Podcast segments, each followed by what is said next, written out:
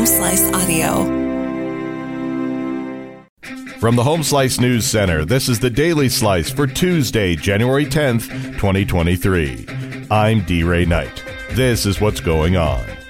The 2023 legislative session begins today with Governor Noem giving her State of the State address. In a release, the governor's press secretary says she will be discussing South Dakota's continued strong growth and sharing the initiatives she will be working on with legislators in the upcoming legislative session. Her speech will focus on building the American dream, promoting stronger families, and securing South Dakota now and for the future.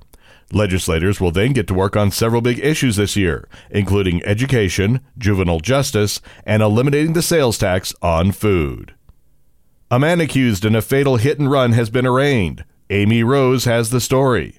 A man charged in a fatal hit and run crash in Rapid City was arraigned in a Pennington County courtroom Friday afternoon. 27 year old Jordan Hare has pleaded not guilty to a charge of felony hit and run resulting in death or injury. Hare is accused of running over 14 year old Nevaeh Braveheart at the intersection of North La Crosse and East Van Buren. Braveheart died of her injuries. Hare is accused of fleeing the scene after the crash. He was arrested four days later. He's due back in court for a status hearing February 7. 17th.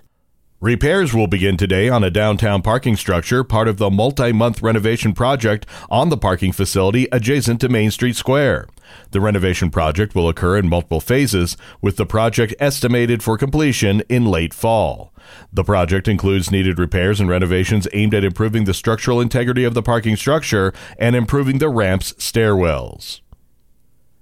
In national and international news, the White House is moving forward with a proposal that would lower student debt payments for millions of Americans now and in the future.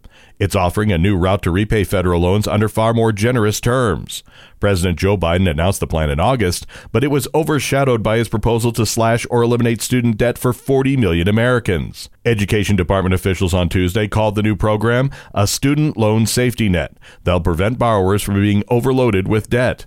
The Democratic president is moving forward with the repayment plan, even as his one time debt cancellation faces an uncertain fate before the Supreme Court. Now, Amy Rose has the latest on the war in Ukraine.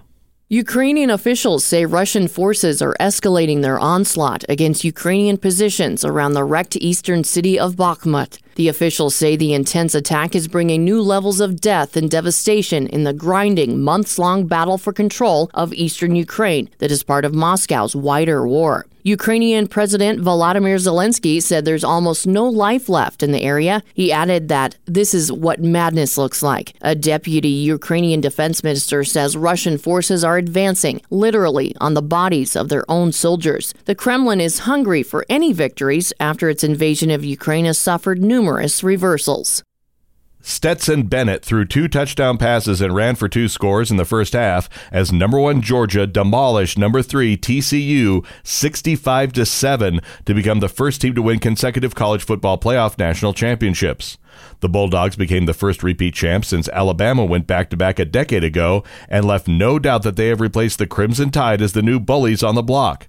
TCU, the first Cinderella team of the CFP era, never had a chance against the Georgia juggernaut and suffered the most lopsided loss in the national title game dating to the start of the BCS in 1998. Your weather forecast from the Home Slice Weather Center. Partly cloudy with a high of 47. Tonight's low 28. And that was your Daily Slice for Tuesday, January 10th, 2023. The Daily Slice is a production of Home Slice Media Group, hosted by D. Ray Knight with Amy Rose. Executive producer Mark Houston. Engineered by Chris Jacquez. I'm D. Ray Knight. Have a great day.